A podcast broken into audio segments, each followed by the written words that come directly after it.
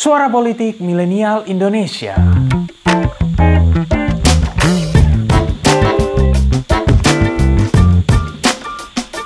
mengenai antek asing, istilah-istilah seperti itu, mengenai antek asing, Tadi yang nge-tweet nakut-nakutin, hati-hati lo kasihan lo turunan Cina miskin, nanti dibantai gara-gara Ahok.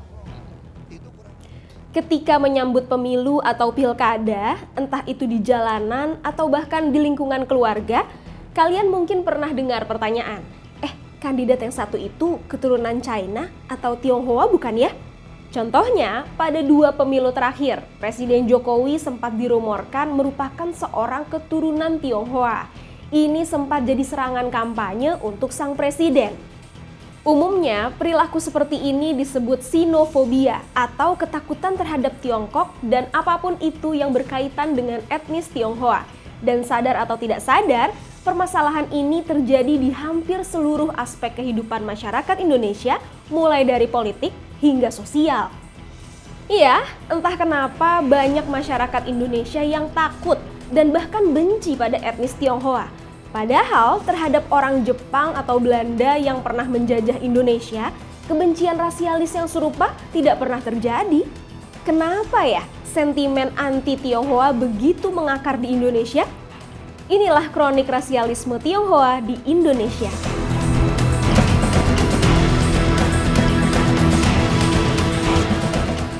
Banyak orang yang percaya permasalahan sinofobia setidaknya bermula dari rezim Presiden kedua Indonesia, Soeharto. Ketika itu, meski banyak pebisnis Tionghoa yang dirangkul sang Smiling General, kehidupan etnis Tionghoa mendapat diskriminasi. Mereka dilarang menjadi pegawai negeri sipil, masuk tentara, bahkan tidak bisa masuk sekolah negeri. Well, beberapa kebijakan Soeharto memang dipercaya telah menciptakan sebuah fenomena sosial yang disebut pribumi dan keturunan, yakni pemisahan etnis Tionghoa dari etnis lain yang dianggap asli Indonesia. Tapi, sejarah sinofobia Indonesia sebenarnya sudah ada jauh dari sebelum rezim Soeharto loh, yakni dari era kolonial Belanda. Sejak awal masuk ke Indonesia pada abad ke-16, Belanda menjadikan etnis Tionghoa sebagai kelas masyarakat yang memiliki status sosial lebih tinggi dari orang pribumi.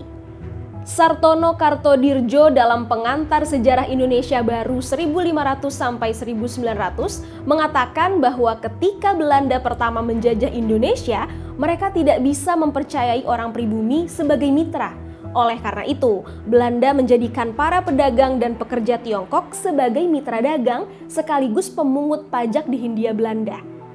Selain itu, Belanda juga memberlakukan sejumlah kebijakan yang menjadikan orang etnis Tionghoa mendapatkan eksklusivitas di masyarakat. Contohnya adalah Witchkanstelsel, yakni aturan yang menciptakan pemukiman etnis Tionghoa atau pecinan di beberapa kota besar Hindia Belanda perasaan dengki akibat eksklusivitas dan pembedaan kelas masyarakat ini kemudian membekas di masyarakat, meski Belanda sudah tidak lagi menjajah negara ini. Kemudian, akar sinofobia Indonesia yang berikutnya adalah adanya dugaan bahwa fenomena ini merupakan pengaruh operasi anti-Tiongkok dari intelijen internasional. Menurut laporan Reuters yang mengutip studi dari Institut Hubungan Internasional Kontemporer China, ada gerakan intelijen di media yang membuat banyak orang melihat Tiongkok dan orang etnis Tionghoa sebagai satu kesatuan yang negatif. Hal ini dilakukan berdasarkan kekhawatiran dari mereka terhadap bangkitnya Tiongkok sebagai pengaruh besar di politik internasional. Oleh karena itu, diciptakanlah rasa takut di negara-negara Asia yang notabene adalah tetangga terdekat Tiongkok bahwa negeri tirai bambu adalah sebuah negara yang harus ditakuti. Kalau kita lihat kenyataan yang ada di lapangan, argumen tersebut ada benarnya. Ini karena perdebatan mengenai calon pemimpin negara yang ditakuti dekat dengan Tiongkok tidak hanya terjadi di Indonesia, tetapi juga di negara lain seperti Filipina, Malaysia, Brunei, dan Korea Selatan. Karena ada upaya intelijen inilah hubungan negara Asia selalu panas dingin dengan Tiongkok. Di satu sisi, banyak negara yang memiliki ketergantungan ekonomi, tetapi di sisi lain, negara-negara Asia juga bersiteru dengan Tiongkok.